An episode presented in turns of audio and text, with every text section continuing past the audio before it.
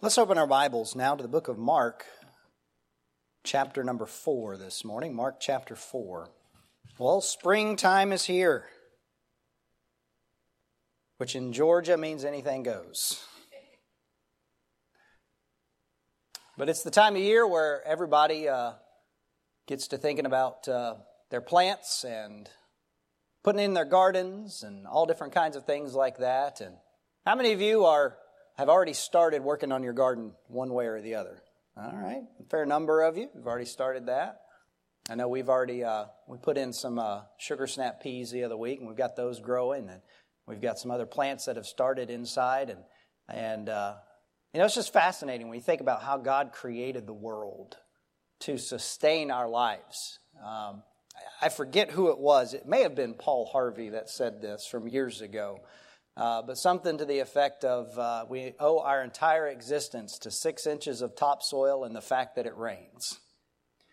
You know, the truth is, it's amazing how God has created the world where through the process of plants growing, our life is sustained, and through the seasons changing over and over again, everything continues to move forward and work as God intended it to. And it's just a need. I feel sorry for those people who stay cooped up in concrete jungles all the time and never get to get out into nature, or never get to go out and play in the dirt and enjoy the little farming, a little gardening, a little growing things. Because you learn so much. You learn so much about life, and you learn so much about God, really, through creation and interacting with creation that way. Somebody said, again, it may have been Paul Harvey, said when God created man, he created a farmer. And that's what he did. He put Adam in the garden and gave him the job of tending the garden. And even before the fall, you understand that man had a job to do. He had to steward creation, and part of that was tending to the garden.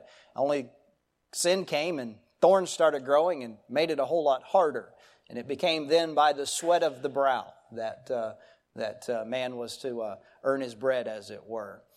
What does this have to do with the message? Well, Mark chapter 4, we find a series of parables that the Lord Jesus Christ told to help us understand a concept called the kingdom of God. Look at verse number 11 here. He said unto them, "Unto you it is given to know the mystery of the kingdom of God, but unto them that are without, all things are done in parables." And there are 4 different parables in this passage that Jesus used to help us understand what this kingdom of God is. The kingdom of God in this particular context is simply a way of saying God's rulership in your life. And it's roughly equivalent of us saying when you get saved. Because when you get saved, the Lord Jesus Christ dwells in your heart. He is your Lord, He is your Master, and you are to obey Him, and you are to do what He tells you to do. And so it's talking about the gospel and the impact of the gospel and how the gospel works. And we're going to begin for our text today, skipping down to verse number 21, and read some verses here that help us understand how the gospel seed works. He said unto them, verse 21, "Is a candle brought to be put under a bushel or under a bed, and not to be set on a candlestick? For there is nothing hid which shall not be manifested, neither was anything kept secret, but that it should come abroad. If any man have ears to hear, let him hear." And then he said unto them, "Take heed what ye hear. With what measure ye meet, it shall be measured to you, and unto you that hear shall more be given. And he that hath, to him shall be given. And he that hath not, from him shall be taken even that which he hath."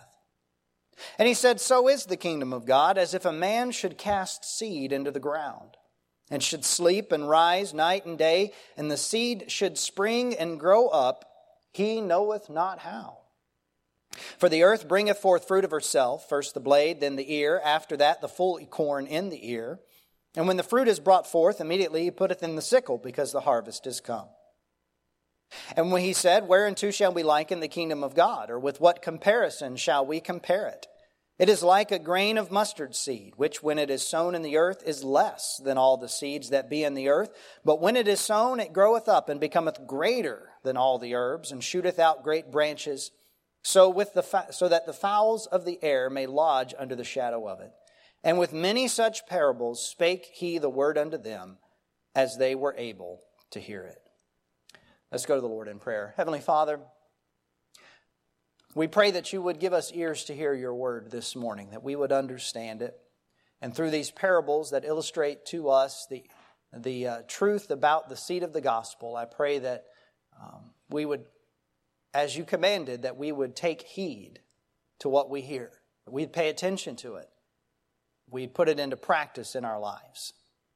As we share the seed of the gospel, and as we live the gospel in our lives. And we pray it in Jesus' name. Amen.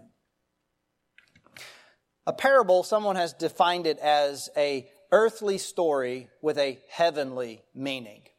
And Jesus often used parables, as he said in this passage, to communicate truth about God, about the kingdom of God. And his disciples asked him, why do you use parables? And he said, well, I use parables so that, verse 12, that seeing they may see and not perceive, and hearing they may hear and not understand, lest at any time they should be converted and their sins should be forgiven them. In other words, Jesus used parables to communicate this truth so that the people who wanted to understand could, but those who were rebellious and did not want to would not. And here in this chapter, he's talking to his disciples and those that were there about the kingdom of God and about the impact of the gospel and how it works. And he likens the gospel itself, the message of the kingdom, if you want to put it that way, to a seed. And I want to show you from this passage three truths about the gospel seed that we need to be aware of, first of all, to make sure that we've received the gospel and we've believed on Christ as our Savior, but also because it will help us as we share the gospel with others.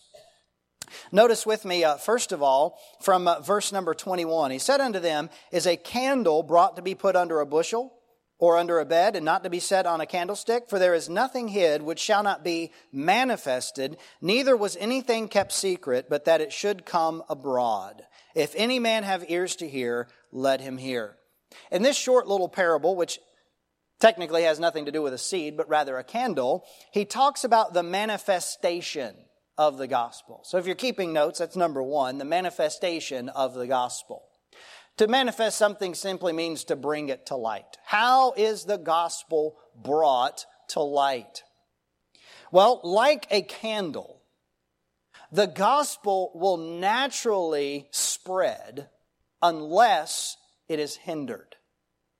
So in the illustration of a candle here, we use candles today usually only for special occasions or when the power goes out, right? Most of the time, we just flip the light switch if we want light.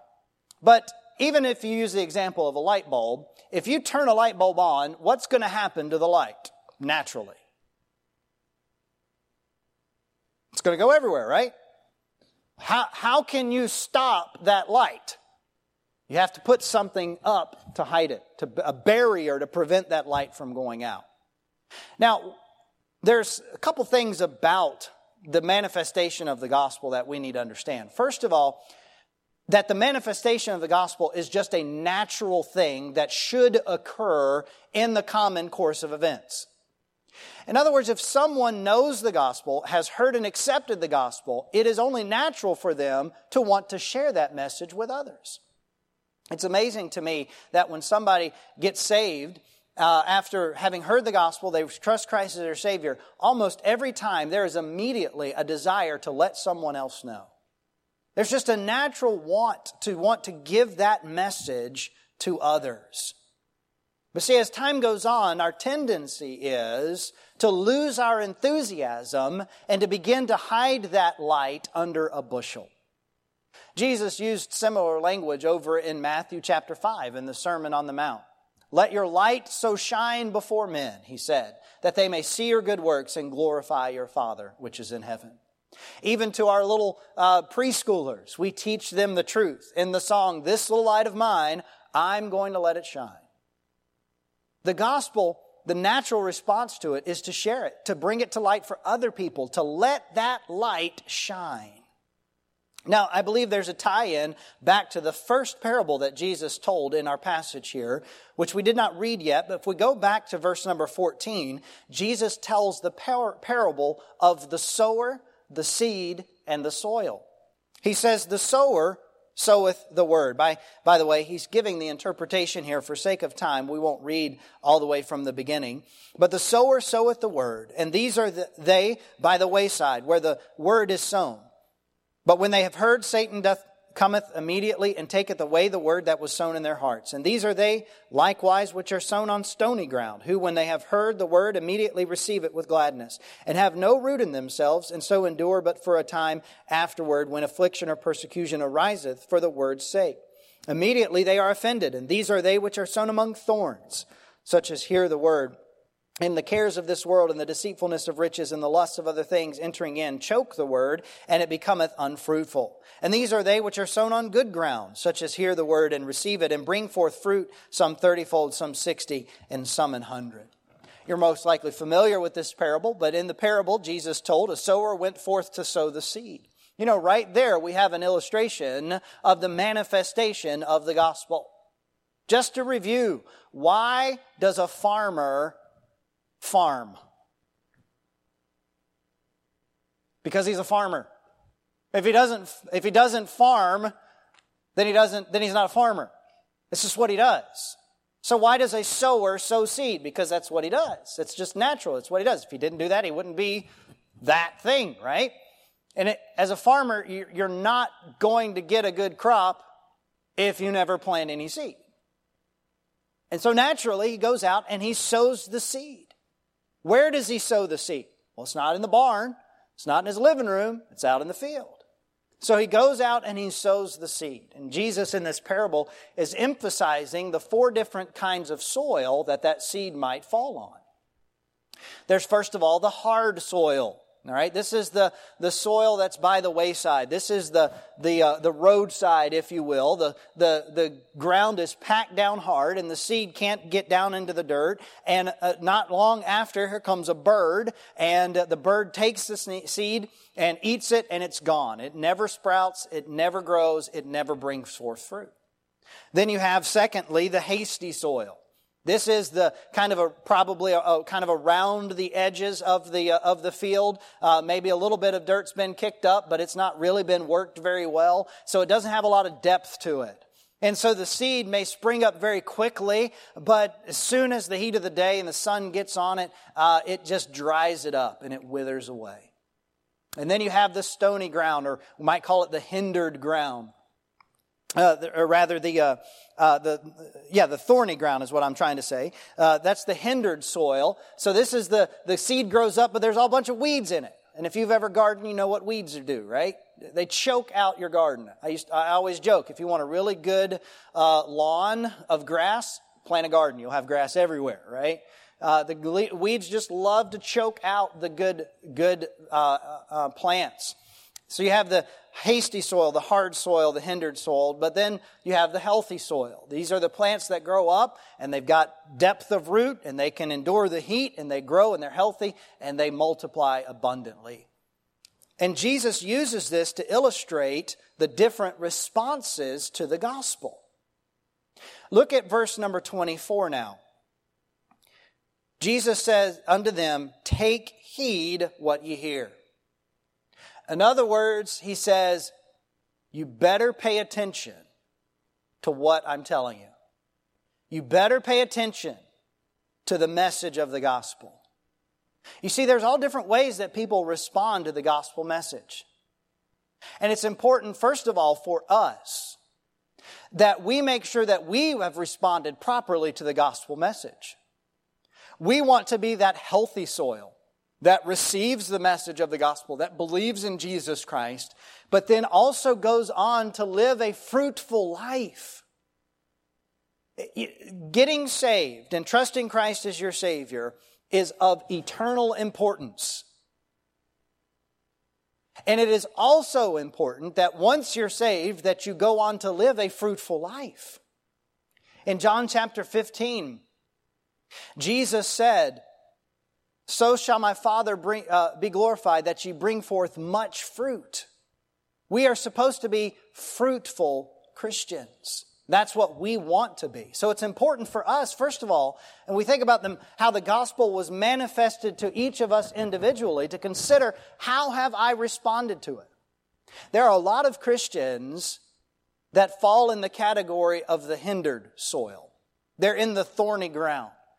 All right, the seeds sprouted. They accepted Christ as their Savior. They have some measure of depth in Christ. There's some growth there. The plant has begun to grow, but they're being choked out by the cares of this world.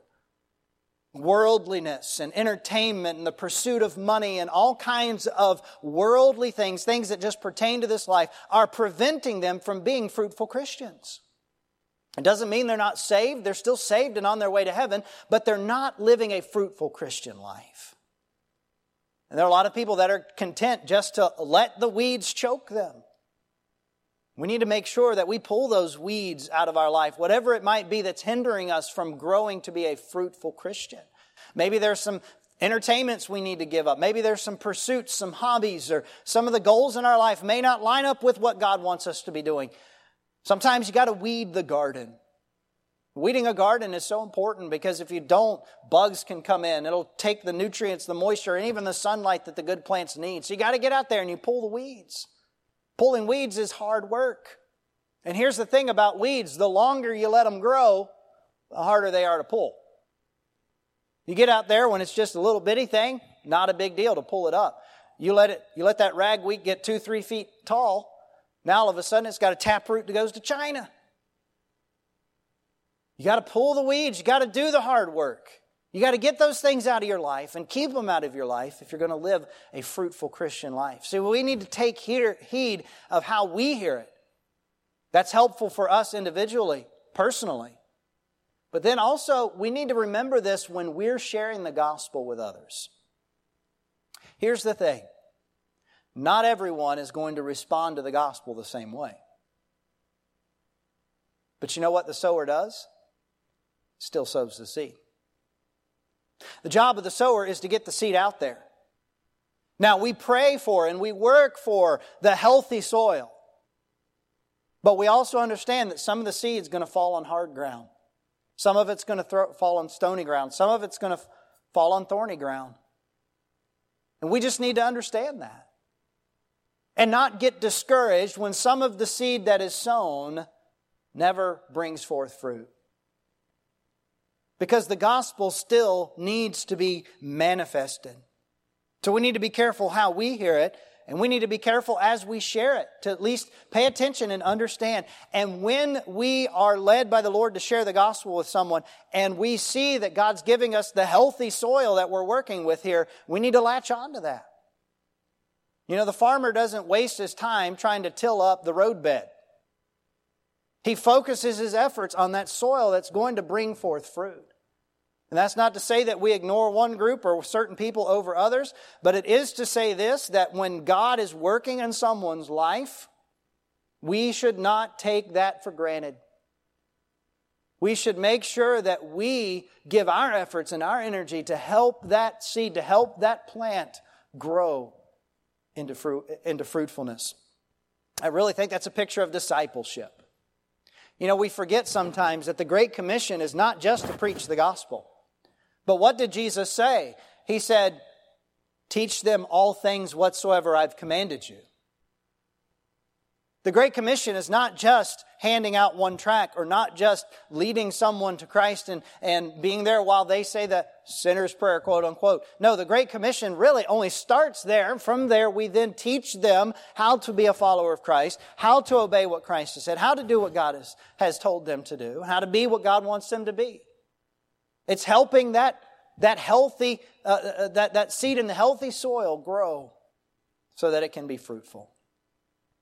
The manifestation of the gospel is our responsibility, those of us who know Christ as our Savior, to sow the seed, to share the message of the gospel. But then, secondly here, there's the truth of the mystery of the gospel. Verse 26, here's another short parable that Jesus told. He said that the kingdom of God is as if a man should cast seed into the ground and should sleep and rise night and day, and the seed should spring up and grow up. Notice this phrase in verse 27, he knoweth not how. He knoweth not how. How does a little hard, round, yellow thing grow to be a tall stalk of corn with 2, 3, or 4 ears of corn on it? How does that happen? You say, well, God made it that way. Good answer. But how? How does it happen? You know, and with our modern technology and science today, we can explain a lot about how a seed germinates. And it's really a fascinating study to study how seeds work. So a seed has all the potential for a healthy, mature plant built into it, programmed into it in the DNA of that seed. And in that seed, you have several different parts. You have a little part that will become the roots, another part that will become the stem and the leaves, and another part that feeds it initially before it's big enough to make its own food with the sunlight. And then you have a coating on the seed, and you have all of these basic parts, and you put it in the ground. And in order for that seed to sprout, the conditions have to be right. Two things it needs more than anything else. It needs moisture, and it needs oxygen. It needs air in order to be able to sprout. But you put that seed in the ground, and unless something's wrong with the seed, or unless something hinders that seed, what is naturally going to happen? It's going to sprout. It's going to germinate. And scientists can watch this happen, and we can study it in our homeschool courses and do our little books about it and all this sort of stuff. And we can, you know, watch that pinto bean sprout into a plant and see the roots and all this sort of stuff. But at the end of the day, there comes a point where we just have to say, I don't know how it works, it just works. Why does the seed do that? Because God made it that way. The evolutionist who doesn't believe in God would say, well, it just evolved that way. That information just evolved there. Look, if there's information, somebody had to put it there. This is how it works, all right? God put that information in that at creation. And Jesus said the gospel's the same way. The gospel's the same way. You know, God has given us a big picture in the Bible about how the gospel works. We know the Holy Spirit is involved. We know that the Word of God is involved. We'll talk about those in just a minute. And we can acknowledge in our head, these are the parts and this is how it works. But at the end of the day, there comes a point where we just have to say, it's just a God thing. It's just what God does. It's just how He does it. Well, how does God take a person who is a sinner, who doesn't even think they need a Savior, and bring them to a point of decision, and through the gospel message, they trust Christ, and now, though they were bound for hell, they have a home for heaven eternity. How does God do that? There's an element of it that's just a mystery. And that should not cause us to shy away from sharing the message or embracing the message, but rather it should cause us to glorify God and say, I don't get it, but that's what He does, and I praise Him for it. The fact that I don't understand it just proves that God's a whole lot smarter than me. And aren't you glad of that? Because if God wasn't any smarter than me, you'd be in bad shape. Jesus here talks about this man who sows seed in the ground. And he just goes about his business. Day and night he gets up and goes to sleep, gets up in the morning, goes to work. And sure enough, a few days later, here there's little green things all over his field. And he just lets them do what they do. He does his job, but God is the one who's sovereign over it all. And brings that seed out of the ground. It turns into the plant, and eventually it will become a mature plant. And when it's time to harvest, in verse 29, the farmer will go out there and harvest it. And you know, the farmer has a lot of work to do to get that plant to that point, but at the end of it all, if it weren't for God, there would never be a harvest. And really, that's the point, the mystery of the gospel, that if it weren't for God, there would never be a harvest. Our theme verses for this year remind us of this, that it is God that giveth the increase. We may water, we may sow, but ultimately it's God who does the work. I mentioned a minute ago that in the natural world, a seed requires two basic elements. First of all, there has to be water. There has to be moisture involved because the chemical processes that go on inside a seed to grow and make the changes require water. So there has to be moisture involved. And then there has to be air. There has to be oxygen also for these chemical reactions. So when you're looking at it, that physical seed from a scientific standpoint, these things have to be present. I think God put an illustration of the gospel in that for us. Because the Bible says in Romans chapter 10, verse 17, faith cometh by hearing, and hearing by the word of God. And in Ephesians chapter 5, the Bible talks about the water of the word. In order for the gospel to germinate, it has to be given through the word of God. No one has ever yet been saved apart from receiving the truth of the gospel as it is shared in Scripture. I don't mean to say that they had to have a good King James on their knee when they prayed in order to get saved. That's not what I'm saying. What I am saying is this, that unless someone delivered the message of the gospel as it is revealed in Scripture to them, then they were not saved. There is no salvation apart from the truth of God's word being delivered. Has to be delivered in some form or fashion. Again, this is not to get too hung up on particulars. It could have been in the form of a tract. It could have been verbally that somebody shared the truth with them as it is revealed in Scripture. That person may not have even quoted Scripture word for word, but the truth had to be given. Faith cometh by hearing, and hearing by the word of God. And then secondly, what does a seed need? It needs air. Well, when it comes to salvation, there's a very important aspect of it that we cannot forget. Turn to John chapter 3. And let me show you what I'm talking about. The Word of God, the gospel of the Lord Jesus Christ must be delivered in order for someone to be saved. But then there's something else that has to happen. And that is the Holy Spirit must work in that person's life. Without the Holy Spirit convicting a person, they cannot even understand the gospel, much less receive it. Notice verse number 7 of John chapter 3, which Brother Duke did a wonderful job preaching on this passage on Wednesday night. Notice what verse 7 says, marvel not that I said unto you, you must be born again. The wind bloweth where it listeth, and thou hearest the sound thereof, but canst not tell whence it cometh, and whither it goeth. So is every one that is born of the Spirit. Jesus here is describing how the Holy Spirit works in a person's life to bring them to a point of salvation. He says, look at the wind, or better yet, don't look at it because you can't see it. Did you know you cannot see with the naked eye the wind? You say, well, yeah, we had a storm the other day and I saw limbs flying across the yard. You saw the limbs. You saw the raindrops. You saw the leaves. But you did not see the wind itself. You didn't see the air molecules, the oxygen, the nitrogen, the carbon dioxide, whatever else. You didn't see that unless you've got Superman vision, right? What you saw was the effects. You ever wonder why meteorologists consistently are wrong? I think God just laughs sometimes when he hears a meteorologist giving the forecast.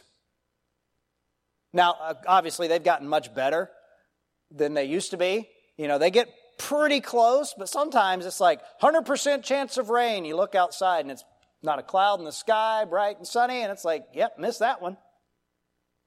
Even with all of our technology today, we still have a hard time predicting where the wind is going to go. And that's the Holy Spirit's working. It's a mystery. How does He work in a person's life to bring them to that point of salvation? We are never going to fully understand it. What a blessing it is when we get glimpses of it sometimes, and we hear stories of people's salvation, and God did this in their life, and God did that in their life, and God did this in their life, and eventually led to them being saved. And you just have to step back and say, wow, God is amazing God to do all of that. But there's a mystery involved here that we cannot forget, that it is not our working and our doing and our intelligence and our persuasion and our reasoning that's going to work in a person's life. God may use those things, but ultimately it is the Holy Spirit who works to bring a person to the point of salvation. So we have the manifestation of the gospel. We have the mystery of the gospel. It requires the Scripture. It requires the Spirit of God to bring a person to the point of salvation. But then number three, we have a parable here that illustrates the magnitude of the gospel. Back in Mark chapter 4, in verse number 30, he said, "Whereunto shall we liken the kingdom of God, or with what comparison shall we compare it? It is like a grain of mustard seed." A grain of mustard seed. You ever seen a mustard seed before? As we said growing up, it's teeny-tiny. Little itty bitty thing. Not very big. There are much bigger seeds. All right, you compare a mustard seed to a coconut. You know? Very, very tiny. But what happens when you plant this mustard seed? It grows into a big plant. A plant so large that that animals come and make their homes in it. Birds come and they lodge in the branches of it and under the shadow of it. You take this little tiny thing, but it turns into something huge that has a big impact. We could, to bring it here to Georgia, we could say an acorn. You compare the mass of an acorn to an oak tree. It is insignificant in comparison. But all of the potential for the mighty oak is found in that little acorn. And then Jesus said the gospel is the same way. You think about the simplicity of the gospel. The gospel is the message that Jesus Christ died for our sins, was buried, and rose again to offer us eternal life. And if you believe in Him, you are saved. That is so simple. It's so simple, in fact, that many people refuse to accept it. They say, no, it can't be that easy. If there's a God, and we have offended this mighty God, the creator of all that is, and He has declared that we deserve to spend eternity separated from Him in hell, enduring punishment and torment by fire, if it's really that bad, then there has to be something much more dramatic to fix the problem. It can't be that simple. We have to work for it. We have to earn it. We've got to join this religious group. We've got to go through this particular ritual. And we've got to dedicate years of our life to these things in order to be able to be saved from our sin. To the world, the message of the gospel is so insignificant that they refuse to accept it sometimes, many times. And Jesus' point here is this, that while the message of the gospel may seem insignificant, when it's accepted, it changes everything. That's just the start, because from there it grows and eventually it becomes a large scale system, if you will, in your life that encompasses everything. When you think about the message of the gospel, understand it is not just something to believe one time, but you believe it and then you live it. It changes not only your present when you accept it, but it changes your eternal future. And you might say this way, it even changes your past, at least your perspective of it, when you look back and you see all of these things in your life that God has done. The gospel changes everything. 2 Corinthians 5:17 says, "If any man be in Christ, he is a new creature. Old things are passed away, and behold, all things are become new." The word translated new creature in that verse, we get our English word metamorphosis from it. You know what metamorphosis is? It's been a long time since some of you were in the school. You may be a little foggy on it, I understand. Now, metamorphosis is that process where the icky caterpillar turns into the beautiful butterfly. So you take the life stages of a caterpillar. It starts We'll use an example of a butterfly. So it starts as an egg, it becomes the larva, which is the icky caterpillar, right?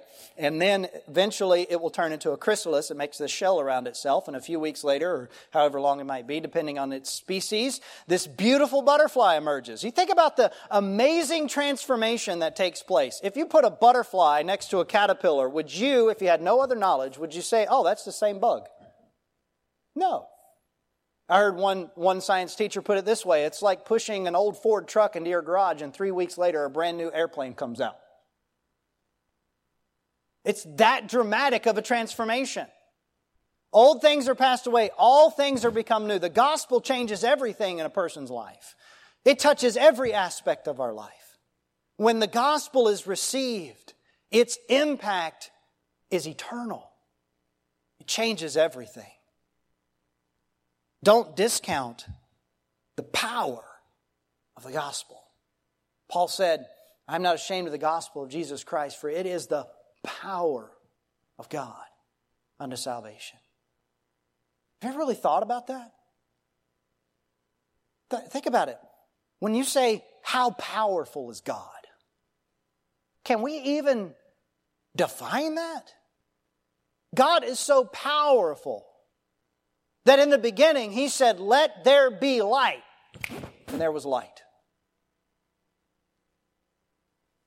God spoke the universe into existence. That's how powerful he is. We see illustrations all throughout the Bible, both Old Testament and New, the power of God revealed in miracles and different things like that. But God has condensed it all down into the message of the gospel and said that the message of the gospel itself, though it may seem insignificant, it is the power of God unto salvation. I think we fail sometimes, maybe many times, in our efforts to win the lost because we forget where the power is. Power is not in you or me. The power is not in the polished presentation, the organized systems and programs that we put together. We want to give a presentation that doesn't hinder the gospel, absolutely. We want to be organized to the best of our ability and be ready to give an answer to every man that asketh the reason of the hope that lieth within us. But ultimately, the power is in the message itself. When we go out relying on our own tactics and our own ability and our own persuasion and our own charisma, trying to win people, we fail. And a lot of damage has been done when people have gone out relying on their own charisma and persuasion and have gotten people to repeat words as if they meant them and as if they were praying them to God and said, well, another person got saved because they said this series of words. And a lot of damage has been done with that kind of soul winning because it was reliant upon the power of man instead of relying upon the power of God. The power is in the message itself. Listen, that gives us confidence that, hey, when I go out to share the message of the gospel, it's not up to me to make that person believe. My responsibility is to sow or to water, as the case may be, and then let God give the increase.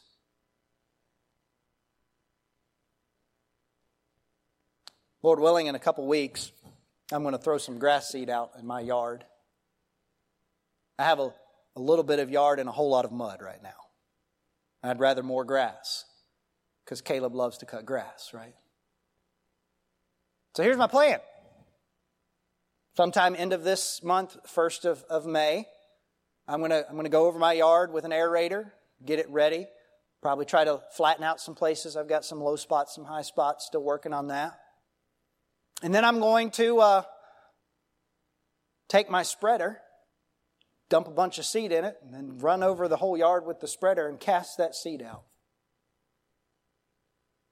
And then what I'm going to do is I'm going to get out there and I'm going to get down on the ground, that first seed, and I'm going to say, now you better sprout. I'm telling you, if you don't, I'm going to be upset. And then I'm going to go to the next one. I'm going to do the same thing. And then this one over here, I'm going to say, you know what? You need a little more water. And I'm going to take a little dropper, and I'm going to put a little more drop of water on that. And I'm going to go to the next seed, and I'm going to say, you know what? You need a little more nitrogen, so I'm going to take a little dropper. And you think I'm going to do that over my whole yard? No telling how many tens of thousands of seeds that I will have scattered all over my yard. And you think I'm going to be out there with every single one of them stressing over whether or not. You say, what are you getting at, preacher? What I'm trying to say is this. We have a responsibility.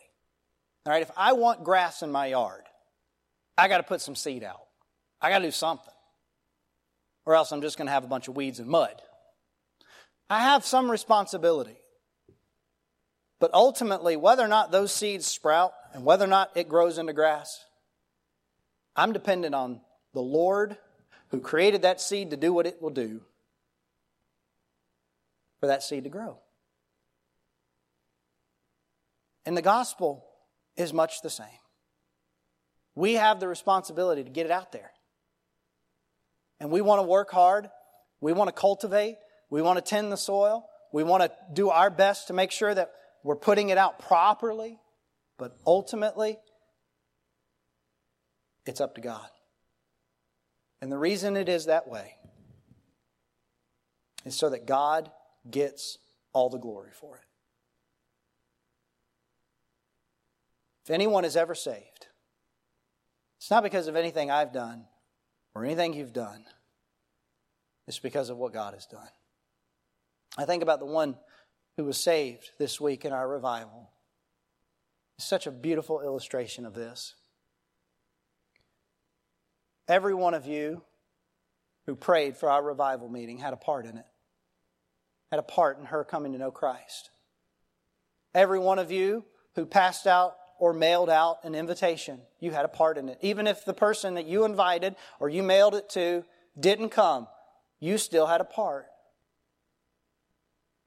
Those of you who came and attended and were faithful to the services, participated, and you received a blessing from the Word of God yourself, but you also had a part in someone else coming to know Christ. And God used us. But you know who ultimately did the work and saved that soul? God Almighty. He is the one who gets all the glory. See, the gospel seed designed by God so that when we give it out, when we manifest it, God works in people's hearts and they're saved. And it has an eternal impact. So let's be faithful to do our part and give God the glory for the results. With heads bowed and eyes closed this afternoon. You know, prior to our revival meeting, I had only had brief discussions about things with Brother Duke, and I never do this with our guest speakers. I don't tell them, you know, I would like for you to preach on this from this passage or anything like that. But he felt led directly of the Lord to emphasize to us the importance of soul winning throughout our revival meeting. God saw fit to bless that, working in our hearts and encouraging us that we need to be more faithful in giving out the gospel. And I guess this morning I just want to encourage us, as we've seen this week, the gospel still works. I'm asked occasionally, Pastor, why don't we see people get saved like we used to? And if I'm being honest, the answer has to be, I don't think we are sharing the message like we used to. Because the gospel still works. God still works. And if we will sow the seed, God will use that and souls will be saved. Perhaps you're here today and there's a particular soul on your heart, someone you're praying for, because you know they need to be saved. Why don't you go to God during this invitation time and pray specifically for them now? And ask God to give you an opportunity to share the gospel with them, maybe for the first time or maybe again. Maybe you just have a burden in general for our church and for our community that we do more to reach the community with the gospel.